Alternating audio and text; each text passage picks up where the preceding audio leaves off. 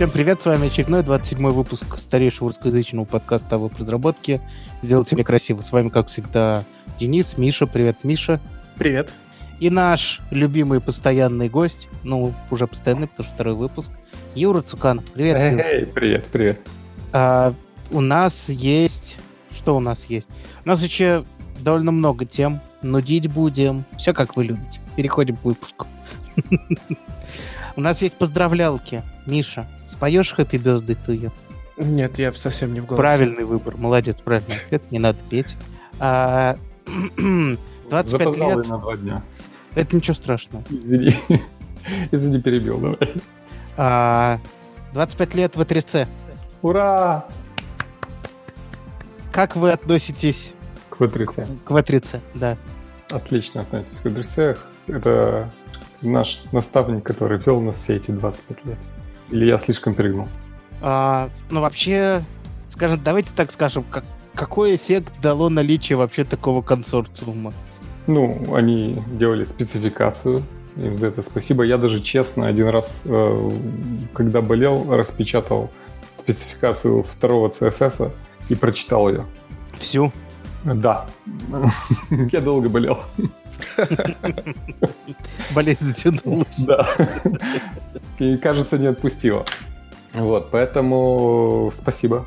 А, вообще, какие у нас есть примеры из других сфер таких крупных объединений? Ну, то есть кажется, что это довольно уникальная вещь для мира. а, Для мира профессиональных объединений, потому что все более... Ну, то есть есть... Какие еще есть у нас профессиональные объединения? Ну, их много вообще. Но которые бы такой эффект на всю отрасль оказывали. И довольно в, открыто, в открытом стиле. Это прям очень прикольно. То есть У меня только одна аналогия. Это э, Всемирная организация здравоохранения, когда большое количество врачей собирается и решает, что болезнь, что нет, как что-то можно лечить, как чего-то нельзя лечить. А так, наверное, даже больше ничего представить себе не могу. Ну, организация здравоохранения скорее по факту же выступает, да? То есть они Ну. оценивают, что... Ну да, они, они реактивны. А тут проактивное объединение. Ну, Какая-то, который, например, вот то, что Маск собирает э, консорциум, или я не знаю, какое слово туда применить, э, группу своих друзей, которые, например, занимаются этим OpenAI, м, то, чтобы определить развитие искусственного интеллекта в будущем. Это подходит? Э, я не знаю, может быть. Ну, Ну, пок- пока непонятно. Пока этому не только 25 скандалы. лет, поэтому Ну сложно да, сказать. тут сравнить тяжело, да. Вот. Что- Прикольно, что несмотря на то, что это давно существующая организация, э, в принципе, со своим предложением к спецификации может выступить вообще любой человек. Да, они открыты, и это очень круто. Вот. А- Так это что- точно? Да. Ам, Ну, ты можешь написать э, кусок. Там же есть стадии там принятия. То есть а я вот не уверен, что... торг, торговля, депрессия, вот это вот. А есть же ВТВГ, Да. которая тоже типа В3C, но вот туда может каждый написать. Если я ничего не путаю, может быть, меня очень сильно поругают в комментариях, но в В3C нужно быть членом, и за членство там еще и платят. То есть Платят. туда- да, то есть тут они живут за счет того, что э, это даже есть вот в нашей поздравляшке в шоу-нотах, за счет того, что туда приходят большие компании и оплачивают э, членство своих представителей, чтобы те могли что-то продвигать. Э, я могу путать. Ну, anyway, э, после В3C, как я понимаю, появились ВТФГ, появилась э, TC39 и так далее. Ну, то есть они задали Ну, я направление. тебе так скажу, если, короче, может быть нельзя непосредственно, но учитывая, что у них, э, ну там вот эти круги написаны, смотря про какой круг ты говоришь, если ты говоришь про непосредственно мемберов, тим мемберов, то их совсем мало. Но уже там комьюнити групп, там об 11 тысяч человек. Ты легко можешь найти человека, который на следующей встрече, вон, я думаю, ты из Яндекса знаешь пару людей, которые на следующей встрече смогут что-нибудь такое сказануть. В любом случае, молодцы, поздравляем, спасибо, что они есть. Вот э, мне интересно, Internet Explorer 6 когда вышел? Ага, в 2001 году. То есть эм, это была такая не очень значительная организация долгое время. В 94-м 10 лет. образовалась. Да, Я думаю, просто Microsoft были слишком уверены в себе и в своих да, силах, конечно, чтобы и на все плевать. обращать внимание да, на какой-то В3C. Ну, Мгм. слава богу, что, что теперь обращают. Да. Понеслась дальше, у нас есть еще одна цифра. У нас Да. есть доклад 42. 42. от Вадима Макишвили. Вадим, что-то меня на измену Вадим. Да, вроде да. Да-да. Вот. Люди а... в мире делятся на две категории. Одним да. Нравится, а другим не нравится. Mm-hmm. То есть я, может быть, у меня неправильная выборка, но в мою выборку я не, не попадали люди, которые были как-то так. Ну, окей, есть, есть, нет. Есть вот, которые прям вау-вау, это очень круто. И те, которые, что вы в нем нашли, зачем это вообще форсить. Миша, ты куда попадаешь? Ох, я сейчас скажу ужасное. Ну, я примерно то же самое про Звездные войны говорил. Ну, или про какой-то Интерстеллар, да. Да.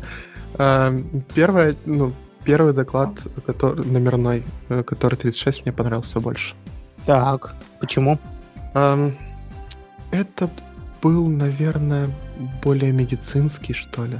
Ну, то есть, э, я так скажу, э, вот эти доклады 36 и второй эффективность не работает от uh-huh. Илья Камсева, который у нас был в гостях. Uh-huh. Они меня заставили поразбираться в теме. И вот когда к моменту выхода 42, ну, когда я посмотрел 42, я понял, что я очень много оттуда знаю. Вот. А каких-то новых рецептов я не услышал, к сожалению. Ну, ты видел аудиторию, которая сидела перед Вадимом? Да, конечно, это молодые разработчики в основном. Это очень полезная работа, и очень круто, что он своим именем, своей репутацией э, продвигает это все, но лично мне не зашло. Ну, ты а сказал... то, что он должен существовать, это факт. Ты сказал, что ты не узнал ничего нового. Это единственная претензия? Ну, даже не претензия, а как... Впечатление. Да, да. А второе впечатление, вот он сказал, что у него было материала на два часа, угу. да, угу. и он ужал до часа. Мне кажется, что э, это видно. Ну, то есть э, кое-где очень, ну, кое-где он очень бежит. Вот, не, очень связан. Ну, в любом случае, это кру- крутой доклад. Ну, то есть, я не знаю, я просто сравниваю эти два, и э, 36 мне зашел больше. Там вообще грешковец.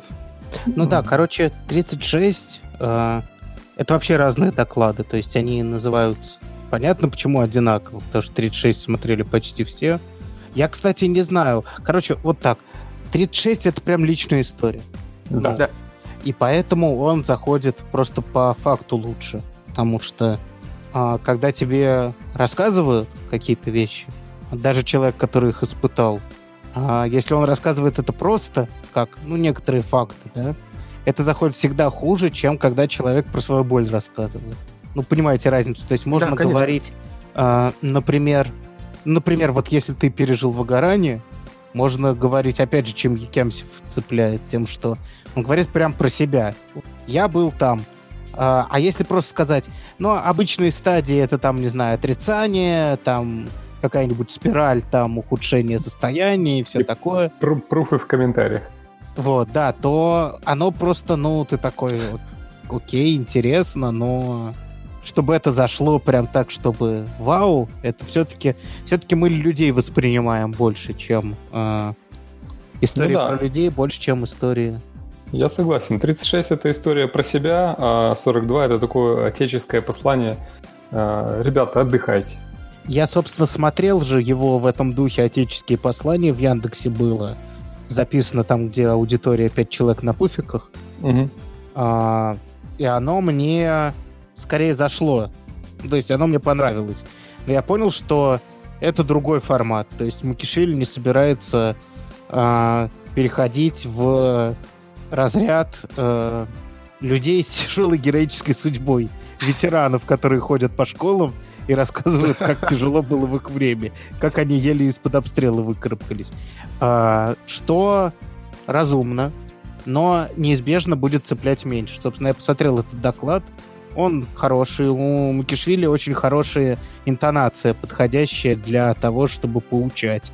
Потому что чуть более активный и мень, ну, более холерического склада человек мог бы вообще не, ну, могло бы вообще не зайти там стирает тебе, что ты должен делать. Мутишвили умеет это делать мягко.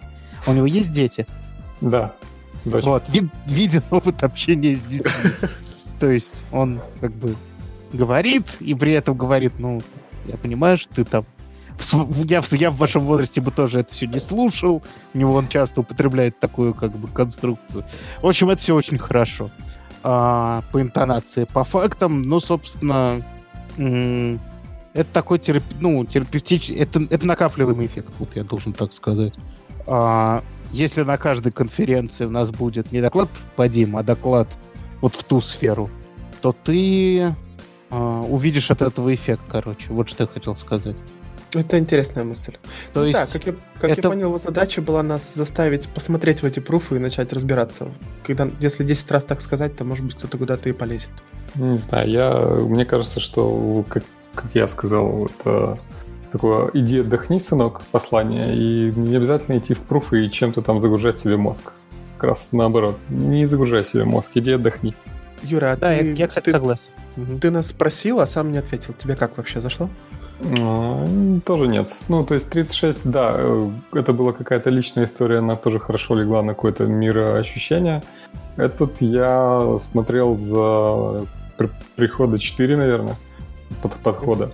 И было, ну, то есть, если бы мы его не обсуждали, я думаю, я бы его не досмотрел. Угу. Вот так.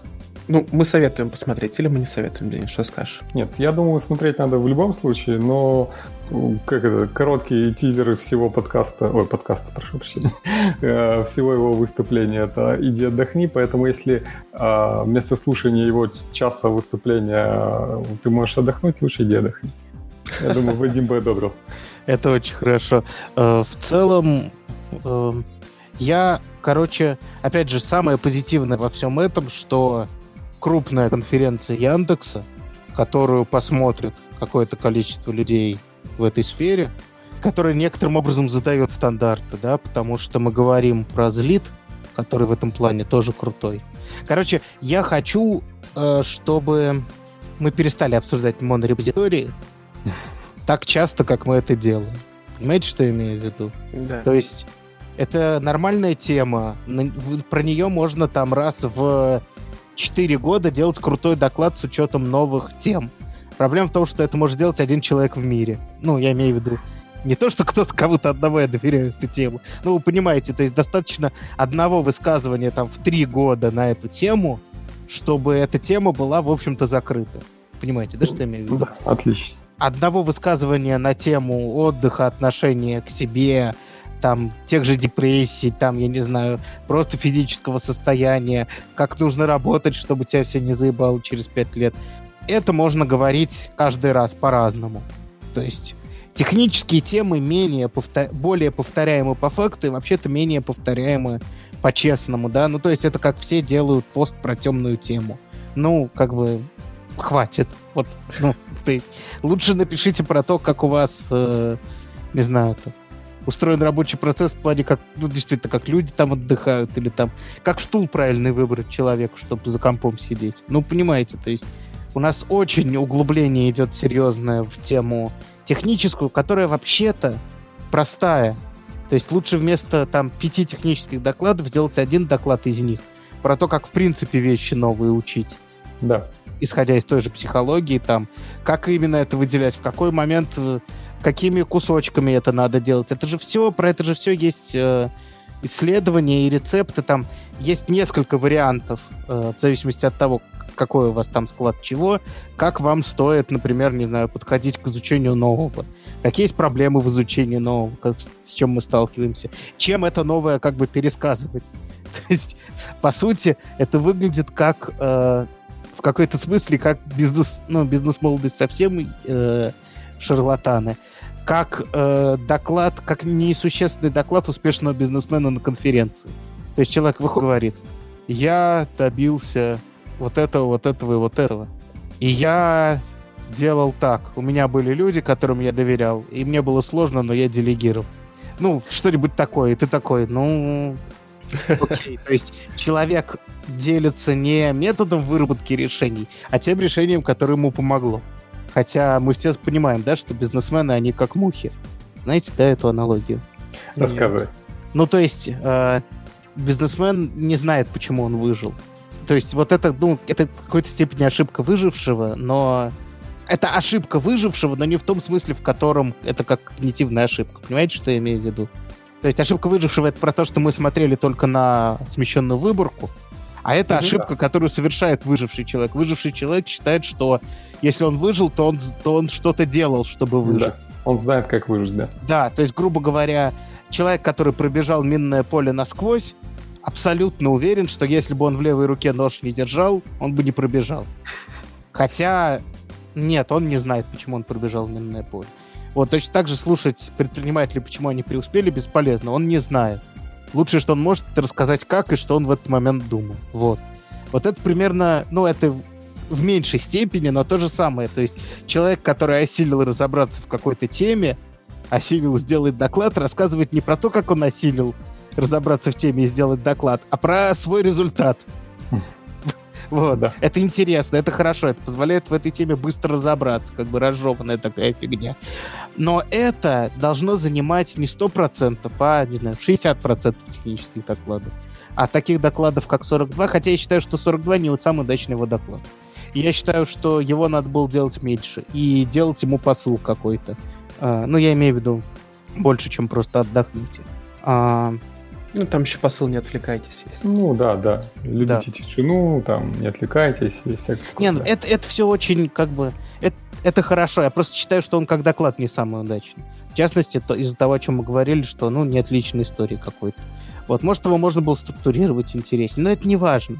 Мы, мы так, как бы, мне хочется так много про это говорить, и так с грустью в голосе, что он не совсем удачный, который я вот у Миши, например, услышал, да, ну, мне скорее, ну, не понравилось, потому что хочется, чтобы он был офигенный, потому что Вадим хороший чувак, ну, реально, его интересно на него смотреть, слушать и все такое. С ним, наверное, хорошо выпить, поболтать. Прекрасно, скорее всего. Хочется просто, чтобы мы не 1.42 оценивали, а говорили, вот был там, конференция, там был два таких доклада. Один, да, такой, который там отдыхайте, не отвлекайтесь, но второй там с неожиданной темы что-то раскрывает. А у нас тут как бы, ну, вы понимаете, там... Никто не решается.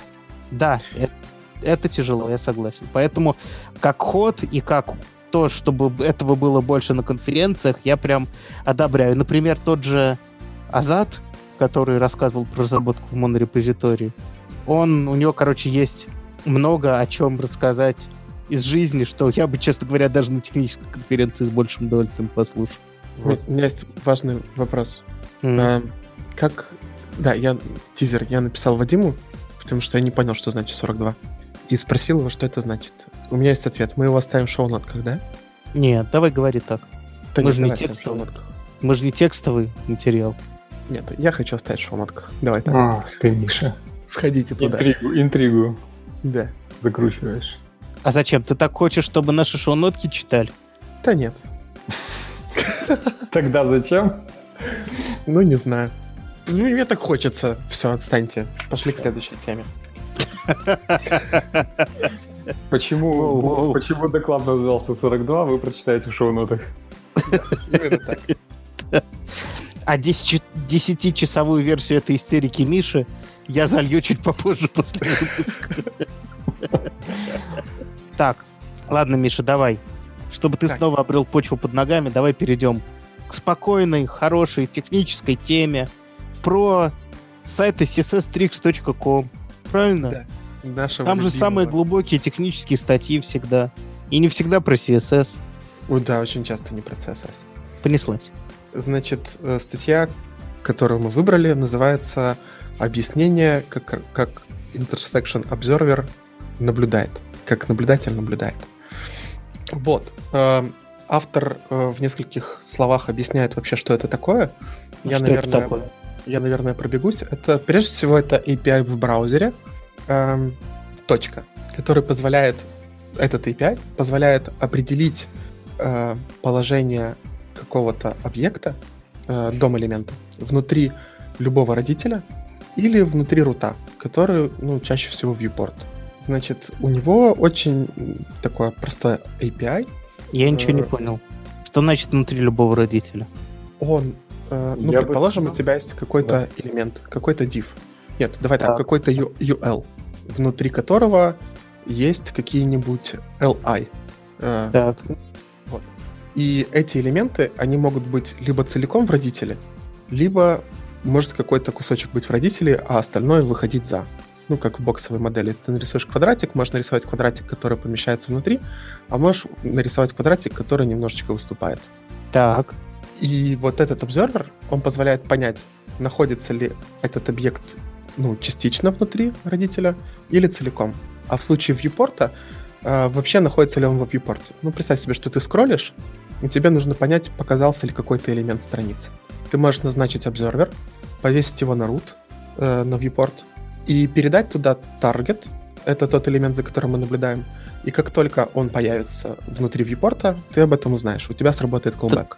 То есть, мы, кстати, да, про это говорили чуть. А, мы, а, то есть, правильно ли я понимаю, что главный прикол этого API, что он оперирует не тем, как оно в HTML или тем, тем какой стиль к нему применен, а тем, как оно финально отрисовалось в браузере. То есть это его самый главный прикол. А, и да, и нет. Значит, в этой статье... А, подожди, раз... подожди. То есть, грубо говоря, если у меня есть какой-нибудь а, div внутри моей странички, у которого тоже стоит Overflow. Какой он там должен быть? Нет, не hidden как раз. А авто, например. Ну да. И там есть десятый элемент списки, который не виден сразу. Но если человек проскроллит, он его увидит. То есть этот э, API позволяет мне в том числе и, и это сделать.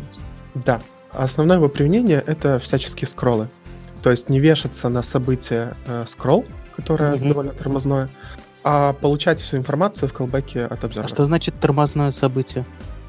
Дело в том, что когда ты используешь scroll, оно выстреливает большое количество раз. И ты вообще не уверен, э, нужны ли тебе эти скроллы или нет. Ну, то есть Если... мы говорим scroll, подразумеваем throttle сразу. Да, мы сразу подразумеваем throttle это раз. Два. Чтобы вычислить, э, попадает элемент или нет, нам нужно взять размеры родителя, нужно взять размеры элемента, посмотреть их координаты на странице, сделать какую-то математику и посчитать, попадает или нет. Если попадает, то насколько... Но этого недостаточно.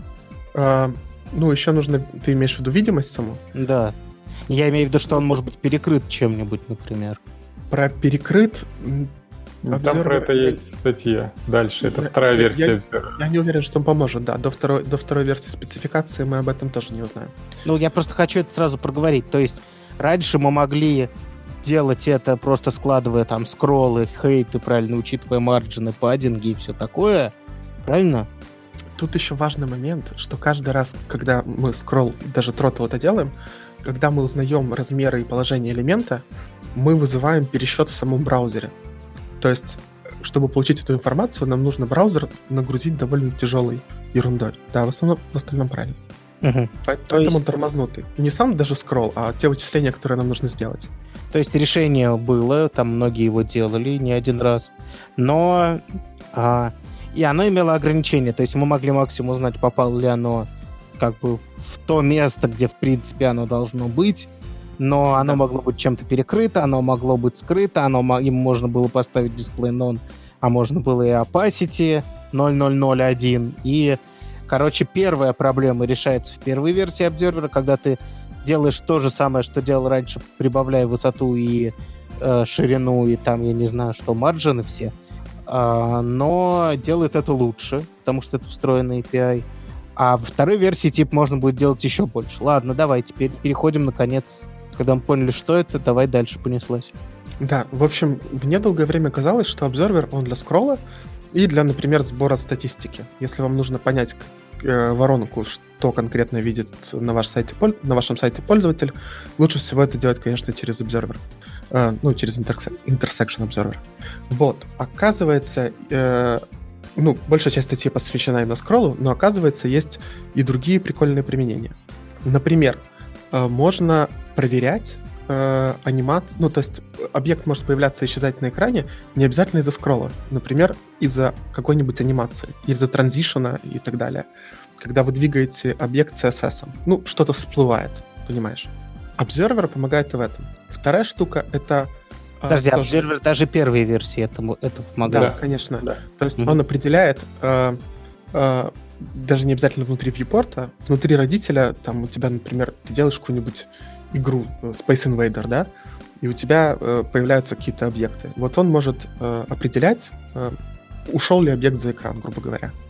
Uh-huh. Вот. То же самое он может делать с клип-пас или, ну, или с другим, или с любым другим свойством, которое э, ты можешь анимировать или ну, поменять видимость объекта на экране. Например, если ты при помощи jQuery что-нибудь двигаешь, то mm-hmm. это тоже не скролл, он быстро-быстро меняет там x в абсолюте. Здесь тоже обзорвер поможет понять, о чем речь. Так, то есть получается... Да, есть еще всякие тоже не скроллы в виде выплывашек каких-нибудь, я имею в виду, э, по-разному реализованные там табики и все такое. То есть это тоже поможет в данном случае. А что, если не, скр... если не скролл, когда еще бывает полезно узнать просто внутри... Если родитель не viewport, какие есть use cases? Вот так спрошу. Uh, самый крутой из того, что есть в статье, это position sticky. Uh-huh. Uh, это, это тоже про скролл, но не обязательно внутри viewport. Uh, там есть хороший пример про то, как uh, текущая глава, которую ты читаешь, она прилипает к верхней части экрана. И вот насколько я знаю, я могу ошибаться, в JavaScript нет никакого API, то есть ты не можешь подвязаться на события, что мы прилипли. И, например, добавить какую-то анимацию или там отослать э, своим аналитикам или там в Яндекс Метрику или в Google Analytics какое-то событие. Mm-hmm. Вот. Э, там есть крутой снипет кода, который это делает на обзорвере. Mm-hmm. Так, хорошо. Юра, расскажешь про вторую, специ... про вторую спецификацию, а то я заболтался. Ну, я, если честно, не особо помню. Но из того, что мы обсудили, самое, ну, мы уже говорили об этом, то, что он должен а, начать отслеживать элементы, которые мы по каким-то причинам не видим. А, это может быть э, opacity, это может быть там перекрытие другими элементами, то есть э, элемент э, двигается по, по слоям ниже того, что мы видим. И текущий, текущая версия этого обзервера не умеет это делать вообще, а, соответственно, новая будет это уметь. Да, и вторая тема, мы можем добавить delay, и чтобы оно не так часто стреляло. То есть это встроенный тротл. А насколько часто оно стреляет? Э, оно стреляет не... на, на что вообще? На, любой, на любую перерисовку? Эм, судя по примерам, оно стреляет очень часто. Вот там, где склипас, там оно прямо бежит-бежит. То есть эм, угу. тут я, к сожалению, не вижу э, в статье значения по умолчанию. Вот, но если вам не сильно важно, да, можно обрезать. А что такое intersection ratio? Вот то, что они упоминают. Это что вообще такое? Так, intersection ratio — это такая штука, которая показывает э, это, видимо, как трэшхолд, да. Э, это, по-моему, количество, ну, как-то размер, не знаю, размер пересечения. То есть, э, насколько, да, ну там не в процентах, там, по-моему, едини, единица, да. единица это вот полностью совпало на 100%, да. И дальше, как, как, когда объект уходит, то, э, соответственно, от единицы до нуля падает это значение. То есть, грубо говоря, если у тебя видна половина... Это 0,5 будет, да. Половина э, ребенка внутри родителя, то это 0,5. Да, да, Когда весь ребенок внутри, это 1. Да. Если он только появился, это там 0,0000. Да, там, и ты можешь, соответственно, на эти значения как-то вешаться.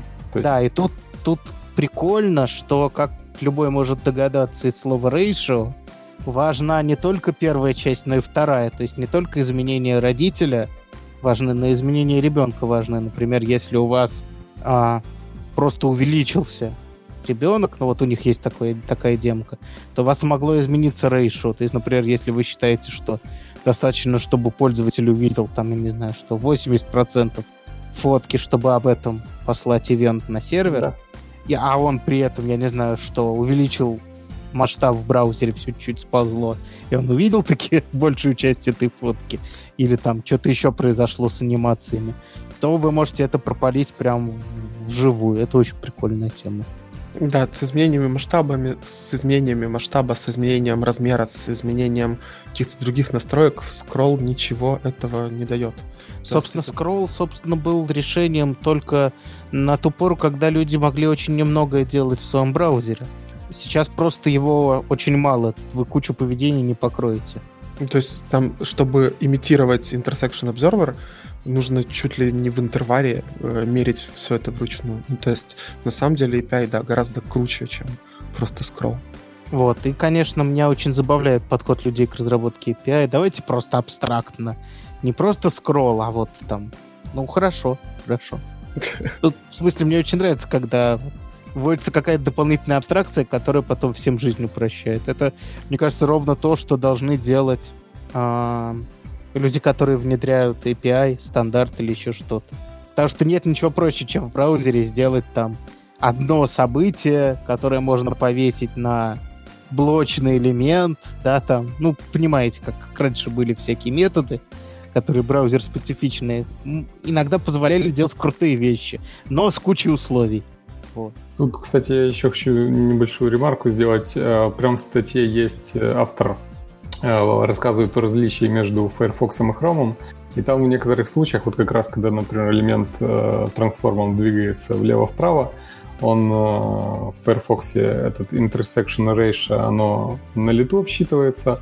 В Chrome для этого, для того, чтобы увидеть значение этого значения, нужно зачем-то двигать мышкой. Как только mm-hmm. ты перестаешь двигать курсором, оно перестает обсчитываться. Mm-hmm. А я смотрю в Safari, и у меня это значение вообще не меняется. Но если я переключусь на какую-то вкладку и вернусь назад, оно покажет вот то значение на момент переключения, какое было у этого интерсекшена. И там следующая демка, там, где он вот как раз увеличивает mm-hmm тоже оно у меня тоже замершее в одной позе и не, не меняется, пока я не переключу вкладку. Не знаю, это какой-то баг, который нужно иметь в виду. Ну да, и вообще API новый, поэтому он не поддерживается, как я понимаю, в Ешки только. У него только в старой Ешке. Да. А, то есть начиная даже с Edge, а, начиная даже с Edge это все есть, так что так что можно уже использовать. Конечно, use case, прямо скажем, специфический. Ну, на нем, я знаю, первое, что на нем делают, это lazy load. То есть отслеживают, когда картинка появляется во viewport и начинают ее там грузить. Ну, вернее, не картинка, а ну, какой-то ее блок. Да, да, да, да, да, да, да, да. Вот. По-моему, это чуть ли не первое и не главное, что продвигает при помощи его. Хотя, и да, это, вот это супер.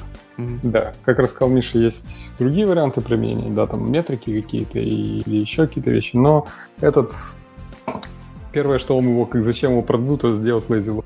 Ну, помимо lazy load, для которого могут быть в дальнейшем другие вообще свой способы в браузере, да, по идее, хотелось бы вообще говорить lazy load. Так так сейчас и есть. В Chrome да, да, есть, да, да, я... этот атрибут, да. Угу. Да, да, на это я и намекаю, что да. есть другие, может быть, решения, но это может быть очень много, ну, это может быть, вот lazy load может быть не обязательно настолько простого ресурса. Этот lazy load может быть lazy load, например, виджета вашего сложного, который не подгрузил даже свой код.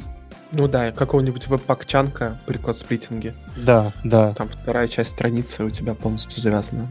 Ну или просто у вас у тебя динамический layout набирается, и вот у тебя... Ты знаешь, что там есть, но еще пока... Но грузить все это ты не можешь. Ну, вернее, можешь, но это не очень оптимально. То есть, короче, load бывают более умные, чем просто load одной картинки, для которой, наверное, лучше будут... В будущем будут какие-то другие методы получше. Это как раз прикольно тем, что вообще на любой элемент вешается. То есть, как бы он у вас не был сделан, можно это зафигачить. Очень круто. Так, понеслись дальше. Боль наша. Это боль же наша, да? Это, Это наверное, кажется, всех боль, да. Мне кажется, нет ничего, никакого более болезненной темы в условиях быстрого развития. Какого быстрого развития? Сколько тысяч лет уже реакту? Вроде в Вавилоне его еще не было, но Юлий Цезарь, помню, плевался на реактор роутер первой версии. Он его в могилу и смел. Он как бы сказал, и ты реактор роутер, и умер. Я тут просто имею дело с React Где-то я это видел. Э, за что вы все так не, не любите JS, да? На нем написано React Да, хуже, чем эти чуваки относятся к обратной совместимости, никто в нашем мире не относится. А, так, переходим, собственно, о какой этой теме мы все так возбудились. Тема, грубо говоря, описывается как плавный переход с, с одной можно сказать, с одного стека решений на другой, да? То есть, например, переписывание с Angular на React. Или, например, с React на первый Angular. Если, если вам платят больше миллиона долларов в месяц, можно заниматься этим тоже. Почему ты не упомянул Ember? А, а, нет, Ember, точно, точно, Ember. Да, Ember, например, тоже хороший вариант. чтобы с него переписать на React, согласен. И когда мы говорим про плавный переход, мы очень мягко называем то, что у нас получается плавным переходом, поэтому слово Франкенштейн, вынесенное прямо в заголовок, мне очень нравится. Вот действительно получается совершенно отвратительное существо. То есть тот факт, что ты переделываешь морского котика в единорога, приводит к тому, что у тебя какая-то странная херня с ластами и рогом появляется, а то и не одним. На каждой ласте по своему рогу, ну потому что пока так. Вот. Это у Кевина Смита фильм э, Бивень, да? Да. Да. Ну вот, примерно. Вот, расскажи, Миш, про Франкенштейна. Значит, автор затронул такую тему важную и привел хорошую аналогию. Значит, что бывает быстро, дешево или хорошо. Выберите вот, два. Нужно, да, и нужно выбрать два. Вот. И в случае с миграцией у нас никогда не будет дешево, поэтому он говорит о двух под... под... Нет, простите. Никогда не будет как? Быстро не будет. Вот. Поэтому он говорит о двух подходах, хорошо и дешево. Хорошо это полностью переписать. Не, подожди, дешево не будет. Нет, дешево не будет, значит, будет хорошо или быстро. Значит, вот. надо выбрать либо хорошо, либо быстро. Угу. Да, хорошо, да. либо быстро. Эм, хорошо это полностью переписать. Ну, такого просто не бывает. Вот чтобы Потому что это медленно. Чтобы кто-то кому-то, да, э, разрешил полностью переписывать. Даже не в этом дело. Дело в том, что там бизнес-фичи же нужно как-то доставлять. Значит, нужно как-то две версии поддерживать. И вообще там он приводит такой аргумент, что если вывалить сразу полностью переписанный продукт э, на пользователей, то просто команда захлебнется в багах они будут находиться в каждом модуле, и все производство будет остановлено. Ну, с этим сложно спорить. Uh-huh. Быстрый вариант, он говорит, что переписать по кусочку. Вот. И, ну, не знаю, мы переписывали по кусочку. В принципе, это, по-моему, не заканчивается никогда. Да, проблема в том, что швы остаются. Вот.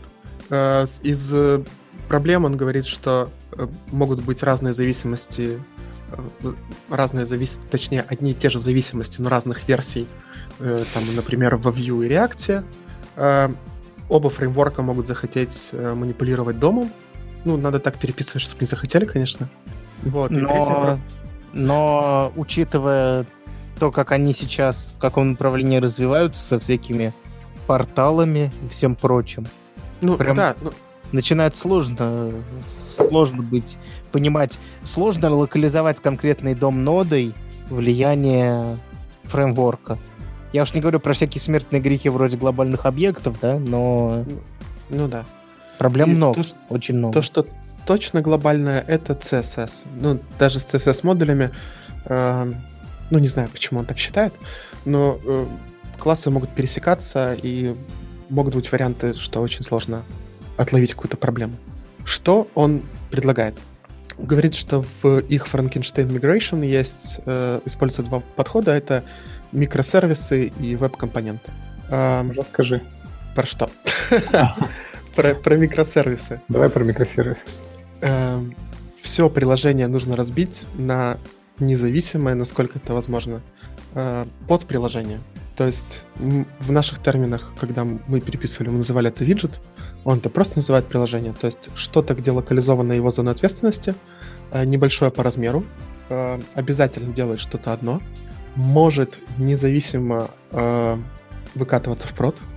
То есть выкатка какого-то одного микросервиса никак не должна аффектить другие микросервисы. Вот. И не, долж, не должно быть никакого глобального контекста. Вот. Про этот а... подход, помню, мы даже, по-моему, в подкасте обсуждали. Кто там рассказывал? Альфа-банк, что ли, рассказывал про то, как они разбили, э, что у них даже на, на, ну, они разбили по страницам, но и в рамках одной страницы у них э, разные части делают разные команды и выкатываются типа независимо. То есть вот да. это, ну, пример такого перехода тоже. Да. Вот. Э, тут прям есть э, пошаговая инструкция, как это делать. Э, первый шаг это разбить на логические части. Сесть и поплакать первый. Да. Значит, если у вас уже там какой-то э, компонентно ориентированный фреймворк, то это довольно просто. Э, ваши какие-то большие компоненты, ну, не, през, не презентационные компоненты, а контейнеры, это уже кандидат на то, чтобы стать отдельным приложением. Если у вас... Ну, У нас же э, бывают контейнеры внутри контейнеров. Да, конечно, конечно. То есть, как бы, это только презентационные в самом низу должны жить, и то, блин, тоже по-разному бывает. По Потому по и- что child бывает, ну... Ну, в общем, если этот контейнер не внутри другого контейнера, то бери и переписывай. Вот так. а Если это контейнер внутри другого контейнера, он может быть слишком крупным. Это правда. Тогда мы возвращаемся к вопросу микросервисов. Эта штука должна э, делать что-то одно, Мгм. э, иметь свой какой-то контекст. Ну, то есть, если там... Причем вас- какой контекст? Бизнес-контекст, в смысле? Да, да, да. Мгм. То есть предметная область, собственно, в которой она фигачит. Собственно, как микросервисы. Вот, только про фронтенд. Мгм. Вот, если у вас э, какое-то старое-старое jQuery приложение, ну, нужно разрезать как макет просто эту страницу и попробовать с ней что-то сделать. А, Второй шаг — это он использует такие термины, как э, хост — это само приложение. Например, у вас хост на Vue, а вы его переписываете на React. Мгм. И Alien — это э, Тот, то, кто должен то, что, то, что вы будете переродить. Да, Мгм. то, что вы будете вставлять по чуть-чуть. Вот. а, И второй шаг — это научить родительское приложение работать с дочерним. То есть... э, Хост, родитель- хост с Alien, да? Да. Allow Хм. host to alien access. То есть э, из родительского в alien. Значит, э, для этого, А зачем это нужно? ну, представь себе, что у тебя Angular внутри Vue. У тебя должен быть какой-то язык, на котором они будут общаться. Angular приложение, скорее всего, притащит с собой какие-то бандлы, свой собственный CSS. О- оно будет принимать снаружи какие-то данные, э, ну, например, там ID товара, за которым Мгм. ему нужно сходить, чтобы потом внутри себя отрисовать. Мгм. Так как э, просто React компонент ты не можешь вставить внутрь э, view приложения, тебе нужно э, выставить какое-то API наружу. То есть, э, например, у тебя должна быть конвенция о том, что для этого виджета э, его э, CSS и JS хранятся по такому-то пути, и вот хост сходит за этими CSS и JS, и дальше сам Alien отрисуется ну, при помощи своего бандла и каких-то входных параметров. Мгм. Кроме того, у тебя мог- могут быть какие-то э, взаимодействия в другую сторону. Вот мы делаем корзину, и пользователь положил это в корзину.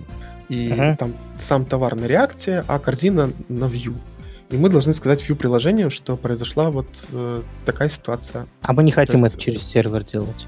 Эм, мы, ну, то есть, как через сервер? Ну, мы можем это сделать через сервер, но тебе нужно, чтобы сервер как-то пушнул на клиент, что это произошло. Конечно, мы это сделаем через сервер, но нам нужно и клиент обновить. Можем, например, callback туда передать, что когда добавишься, вызовет этот callback, он там во view что-нибудь Мгм. поменяет. Мгм. Вот. Ну То да, действительно, и в обе стороны общение может понадобиться почти в любом приложении. Так. Эм, Следующая штука. э, Это, ну вот после того, как вы составили API, это, собственно, реализация своего компонента. Это скучно. Написали и написали. Написать любой дурак может. Да. Хм. А дальше они предлагают заворачивать этого Элиана в веб-компонент. Тудум-тум. Это что такое? Что за веб-компонент? Да. Веб-компонент. А, веб-компонент.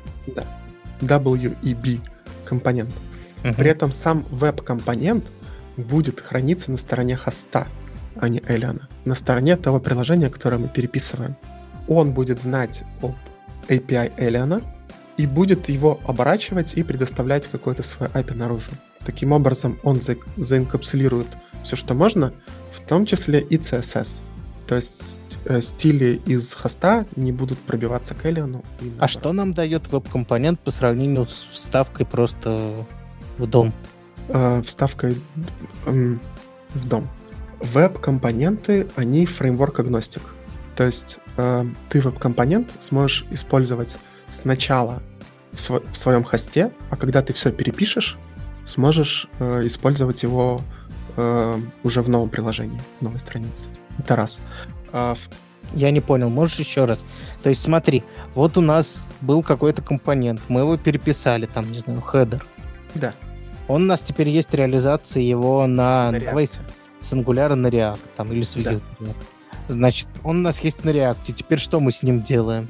Эм, мы вставляем внутрь веб-компонента. Каким И- образом? Что это означает? Вставляем внутрь веб-компонент. Э, делаем обертку. Так. Это у нас становится отдельный, э, отдельный сервис. Э, получается, что все, что нужно ему, чтобы отрисоваться, например, там React, там Redux, еще что-нибудь, будет храниться внутри веб-компонента.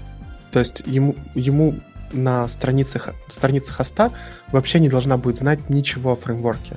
Мы сможем дергать это API веб-компонента. Он, веб-компонент уже сам знает, как ему работать с React. Ну, например, там передает пропсы. А там другой компонент э, с таким же API может знать, там, как работать с Angular. API одинаковая, а детали реализации разные. Так, но как это, это просто у нас... инкапсуляция. Зачем веб-компонент, я не понимаю, для этого нужен? Ну, как иначе? Э, иначе внутри Vue тебе нужно будет... Воз... Э, ну, хорошо, я про React знаю.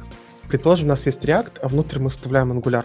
И ему нужно как-то зарендериться в Angular, получить HTML и вставить в DOM. Так. Э, это будет просто HTML. Ну, то есть э, вся ангуляровская магия потеряется. Там все эти two-way data binding и и так далее. Я просто не понимаю, если мы завернем это все в веб-компонент, у нас не будет проблемы с тем, что у нас 10 веб-компонент, в каждом из которых инстанс React? А, нет, они же могут, например, э, ну, могут быть связаны с одним... Ну, то, то есть React ты можешь положить в отдельный bundle, и это у тебя веб-пак разрулит. То есть у тебя будет и там, и там вставлен, вставлен React по какому-то адресу, и э, 10 инстансов React у тебя не получится. Или получится. Ты имеешь в виду инстансов или, или бандлов?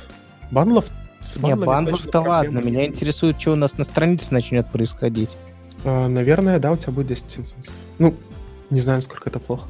Я тоже не знаю, насколько это плохо. Звучит как-то не очень. Так, ладно, давай дальше. После того, как э, мы поменяли все э, компоненты на странице на эти веб-компоненты, мы можем переезжать э, на новый фреймворк и просто поменять роутинг. Как-то так. То есть смысл в том, что оно у тебя все живет в своих песочницах, чтобы не лазить в глобальный контекст, чтобы там не аффектило CSS. Но швы-то остаются. Или нам типа нравится со швами жить?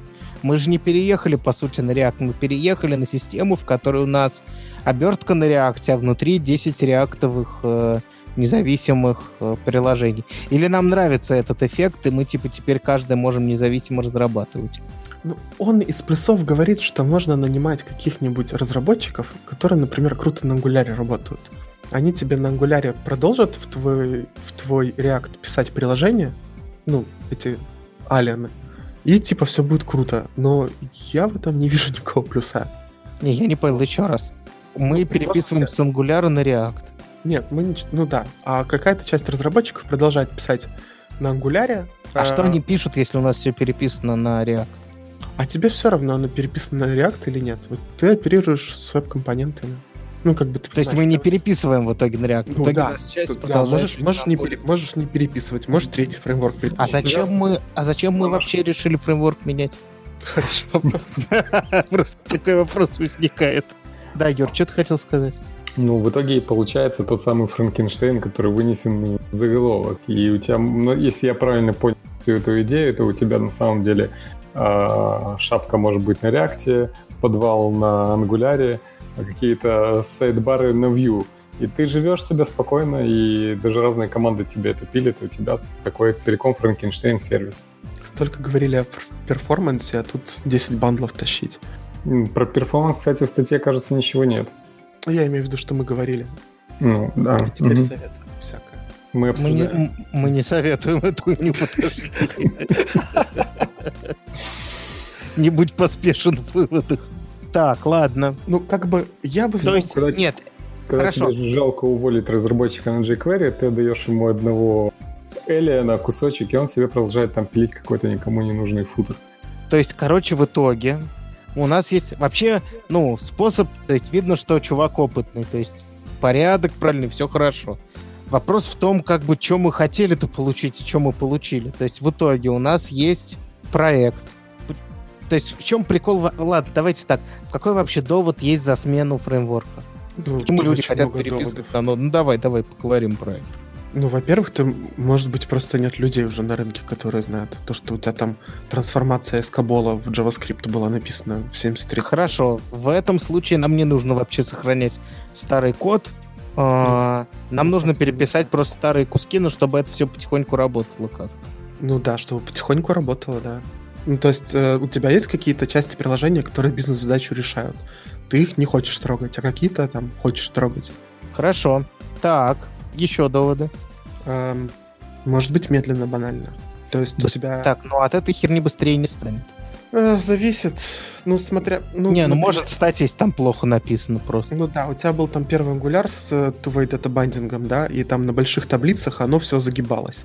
А сейчас ты притащил React с виртуализацией конкретно на, на эту часть, которая очень тормозила. И все стало очень хорошо. Хорошо. Так, какие еще доводы? Даже не знаю. Их было очень много, я напоминаю, два довода Да, назад. да, да. Ну так, Ну, еще довод есть хочется. Ну, нормальный такой довод. да, да. Просто Всем вопрос- ковыряться в этом старом. Да, вопрос просто, хочется ли им ковыряться с вот такой системой с новым. Ну, зачем с React на Vue переписывать, я не знаю. Зачем с первого ангуляра на React переписывать, я себе прекрасно представляю. И экосистема, и библиотеки, и проще найти решения. И разработчиков проще найти, да. Ну, и люди будут подовольнее. А то, ну, там, многие жалуются, когда им приходится на, на IBM писать, например. М. То есть просто скорость разработки увеличится от этого. Да, да, по-любому. Увеличится ли она, если мы перепишем на такое? Ну, наверное, да. Проблема в том, что мы, по ходу, сильно увеличили CI нагрузку девопсовую нагрузку на все это. Это совсем не то же самое, что иметь одну монолитную систему, пусть даже Ну, вот я не согласен. не очень хорошо написано. Все-таки В смысле, с тесты, чем ты не согласен? ты- тесты ты можешь гонять отдельно. Вот есть у тебя твой хост, который не менялся. А есть какое-то микроприложение, которое поменялось. Тебе не нужно прогонять все-все-все end-to-end тесты. Ты прогнал Подожди, а тесты я, своего я вообще ничего про тесты не говорил. Ну, CI.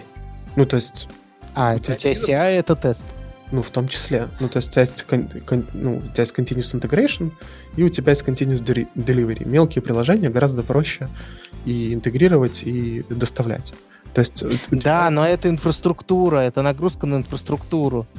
Ты воспринимаешь CI. CI как, как то, что ты тот маленький кусочек, который ты в него пишешь. А ты понимаешь, что должен кто-то настроить всю эту фигню?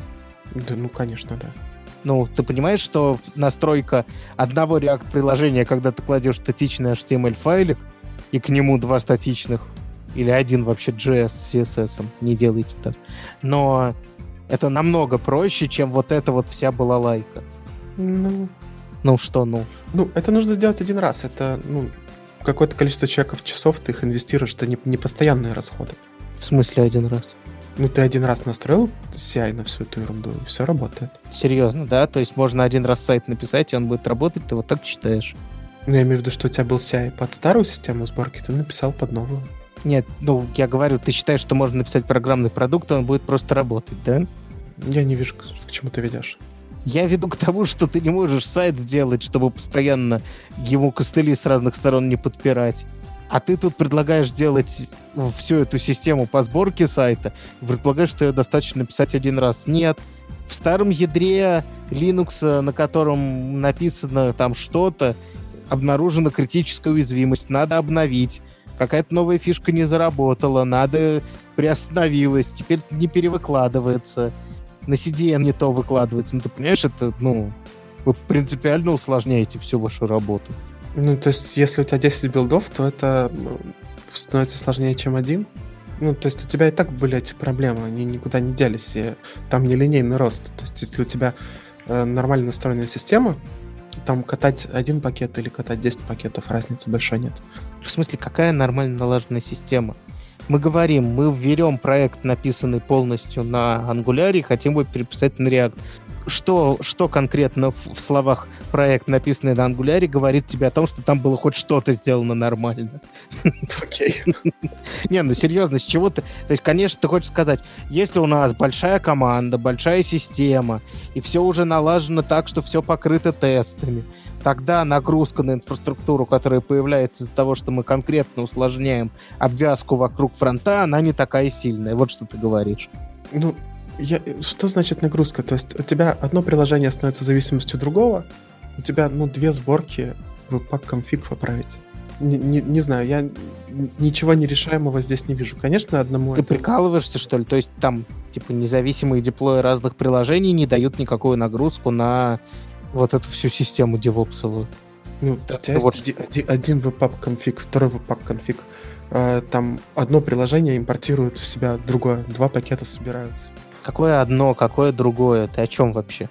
Ну, у тебя вместо старого ангуляровского стало твое хост-приложение, у которого в зависимостях все его там элианы, например, да? Элианы собираются отдельно, но они собираются все по одному образу и подобию. Ну, там у тебя стало там тысяча этих микрофронтендов, да? Так, Э, ничего не поменялось. У тебя хост всегда занимает, э, забирает, грубо говоря, последнего элиана каждого. И выкладывается вообще отдельно. То есть, если элиан обновился, нам хост перевыкладывать не нужно. Все элианы — это один пак конфиг. Они все собираются в одной системе. эм, Там, ну, лежат в монорепозитории или в разных репозиториях, не сильно важно. Так копипастом решается. Вот, ну да, у тебя стало вместо одного два, но у тебя не стало вместо одного две тысячи. Несмотря на то, что стало вместо одного 2000 и все их связи. у тебя связи однонаправленные, то есть хост зависит от всех алианов. Алианы между собой не зависят никак. Да, давай, расскажи мне, конечно. Алена между собой никак не зависит. Ты прикалываешься, что ли, сейчас? Ну вот в этой системе, которую написывал, все-таки есть. То есть там максимальная инкапсуляция. Нет, вот- они не зависят, может быть, друг от друга Да, друг от друга технически. зависят. Но они, ты не можешь брать на хосте последних алиенов, как ты только что сказал. Почему? Потому что ты, ты, мо- может быть, последний алиен уже сделан, а в другой микро, микро... А другая команда еще не напилила новые, новые API для чего-то, и у нас пока еще нельзя отображать картинки там сразу в корзине. Да, конечно, конечно. В этом весь смысл, что э, тут важная оговорка при условии сохранения API. Если ты меняешь API, тебе нужно, да, перевыкладывать хоста. То есть э, API, с которым хост с общается, он должен сохраняться, конечно. Не, я имею в виду, у тебя есть необходимость версии э, разные микросервисов синхронизировать. То есть, например, у тебя может быть настолько большая задача, ну, вернее, у тебя может быть задача, которая задевает, не знаю, три этих микрофронтенда твоих. А, Тебе да, нужно синхронизировать их выкладку. Поэтому неизбежно ты не будешь никогда тянуть последнюю. Ну, ты будешь, ну, у тебя появится система с версионированием, у тебя появятся какие-то зависимости, у тебя появится изменение API, у тебя появится не только откатывание хоста, откатывание там части каких-то приложений. Ну, просто не надо мне рассказывать, что по сравнению с приложением одним одной версии, в которой включено там 20 фреймворков, никак не усложняется тем, что мы переписали на вот эту вот независимую систему микросервисов. Подумаешь, эта зависимость там 100 зависимостей в пакетике появилось. Действительно, фигня какая. Это же ни на что в реальном мире не влияет. Сколько плоских зависимостей в твоем проекте? Конечно, у тебя любой домик в любом э, в любой зависимости или в любой зависимости зависимости может сломать билд. Вот, нужно Я относиться... тебе так скажу. Я как человек, который потратил неделю на то, чтобы определить, что э, минорная версия React дома роняет нам в определенном браузере всю систему, которая подтянулась из-за того, что одна микрозависимость обновила эту минорную версию. А мы же не можем держать здесь 100 версий React. Это же у нас один. А Конечно. у каждого была прописано, что ему э, до второй точки нужна версия. Оказалось, что и третья точка ломает. Я, как Да. человек, потративший на это неделю и правивший Yarnlog файл руками, чтобы это понять, могу тебе сказать, что ты очень оптимистично смотришь на, просто, на то, Нет. что ничего не добавляется. Никакой Я, сложности. не- нет, я тебе говорю о том, что у тебя и так эта сложность есть. У тебя каждая внешняя зависимость так работает по такому принципу. Нужно просто к этим эллионам относиться как к внешним зависимостям. Да, вверх, да, вот это все. Конечно, но типа В тысяча... смысле, так у тебя одна... Ты хочешь сказать, что если у тебя две внешние зависимости, нет никакой разницы, две или 200? Ну, рост точно не линейный. Ну, то есть любая может взорваться в какой-то момент. Ну, бывает. Это означает линейный рост. Прости, вот то, что ты только что сказал. Если любая может взорваться равновероятно в любой момент, значит, у тебя линейный рост сложности. Вероятности взрыва. Хорошо. Хорошо. Линейный рост сложности. Хорошо. Ну, так и Ну. любой компонент у тебя внутри. Точно так же. Ну, то есть принципиально новых проблем, мне кажется, у тебя не, по- не появляется. Юра, что думаешь? Ах, боже мой, вы столько много сказали. Просто... Я не знаю, мне кажется, он, он во второй части, я под- подглядел мне, я ее до этого не смотрел, он просто примеры все, которые приводит, это приводит с э, переписывания с jQuery на какую-то одну технологию. То есть у него нет вот этой всей монструозности, в которой один компонент э, э, в одной технологии, другой в другой. И они там у него есть репозиторий с такими Frankenstein to do, там, где он приводит, как, как он это делает. Там нет ничего, ну, то есть выглядит как теория, которая накладывается на небольшой проект. Мне кажется, что на большом и сложном навряд ли это все сработает. Будет на самом деле слишком монструозно. В жизни способно ли это? Ну, наверное, да. Но не на больших. И мне кажется, я согласен с Денисом, мне кажется, что все-таки сложность будет расти линейно. Все. Что, что, что, что, это типа Миша выкуси или что? Нет, я просто какую-то реакцию твою нет. Короче, я, ну, давай, давайте я скажу простую вещь. Да. Если у тебя внедрена архитектура, давай скажем, микросервисная, например, или микро... Э, ну, микросервис на фронте, то, что последние пару лет каждый, каждый дурак доклад делает, да, у тебя все равно усложняется инфраструктура по сравнению с одним статичным файликом, который Ну, это, это, это, это, это факт. Понятно, да, понятно. Вот. А, но ты получаешь, ну, бенефиты, по ходу, правильно? Некоторые. Например, независимая разработка и все такое. Поскольку независимая разработка и все такое нужно, как правило, в большой команде, потому что если два человека, они могут еще как-то договориться, да, даже, даже, наверное, четыре могут. Но если больше, то уже начинаются проблемы. А в таком случае, если у вас много людей, рост, э, сложность инфраструктуры, он просто неизбежен. То есть вам все равно придется все эти проблемы решать. А проблема в том, что, э, что мне не понравилось, что он неявно усложнил эту инфраструктуру, описывая совершенно другую задачу. То есть, когда он говорит, мы переписываем с одного на другое, он попутно говорит, что мы усложним сильно то, как все это устроено. И швы все равно останутся. Ну, то есть ты никуда от этого не денешься. Это может, это может стать принципиально. Может не стать. Э, в любом случае, э, тратить такие усилия на усложнение инфраструктуры стоит, когда вы можете посчитать какой-то профит. То есть, когда у вас несколько раз работа вставала на неделю, потому что там вы кого-то ждали или еще что-то, тогда да, вам нужно начинать решать эту проблему. Придумывать себе всю эту сложность только потому, что вы переписываете одного на другое, мне кажется, проще сказать «давайте перепишем». Или сделать сразу постранично, например. Да, постранично хороший подход. Потому Все что у тебя, конечно, появляется да. оверхед на всякие общие компоненты, но после этого все становится чуть-чуть проще, потому что урлы, э, состояние. Ну, спа, правда, убивает всю эту идею. Ну, на какие-то подразделы, типа, как часто делают, что, типа, главная страница каталог, а вот все, все личное, все, что относится к пользователю, переписывается там на новое. Потихоньку подменяется все. То есть, ну, это не единственный подход. Это подход, который выдает знания человека во многих областях, и он разумный. Но э, надо заодно понимать все проблемы, которые вы огребаете в связи с этим. Вот. Вот так. В целом, прикольно. Ну, то есть, этим опытом надо делиться, потому что эта задача встает у всех. Вот так. Еп. Еп. Идемте дальше. Понеслась. А хотим ли мы еще про что-то поговорить или уже не хотим? Можем. Или перейдем к пикам. Можем, да, у нас есть такая тема, еще одна, но можем ее тоже в пике засунуть. Давайте, давайте про пики. Значит, э, логические операции CSS кто добавил? Юра ну, добавил. Да, это я добавил. Расскажи а, в словах. Логические операции в CSS. Есть такие э, люди-наркоманы, которые пытаются программировать на CSS. И у них это получается, судя как минимум из этой статьи. А, Анна Тюдор, она рассказывает о том, как она при помощи CSS э, переменных и калка делает э, логические операции. Это not, and, и не and, or, ну и всякие такие истории. И вообще это вся... Да, XOR. И эта вся статья похожа на вот эту знаменитую картинку, как рисовать сову. То есть э, а, она начинает с очень простых, как кажется, вещей.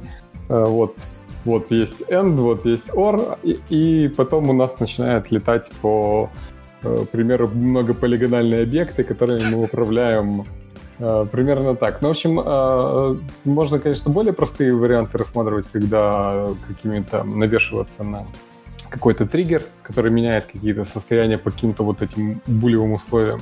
Uh-huh.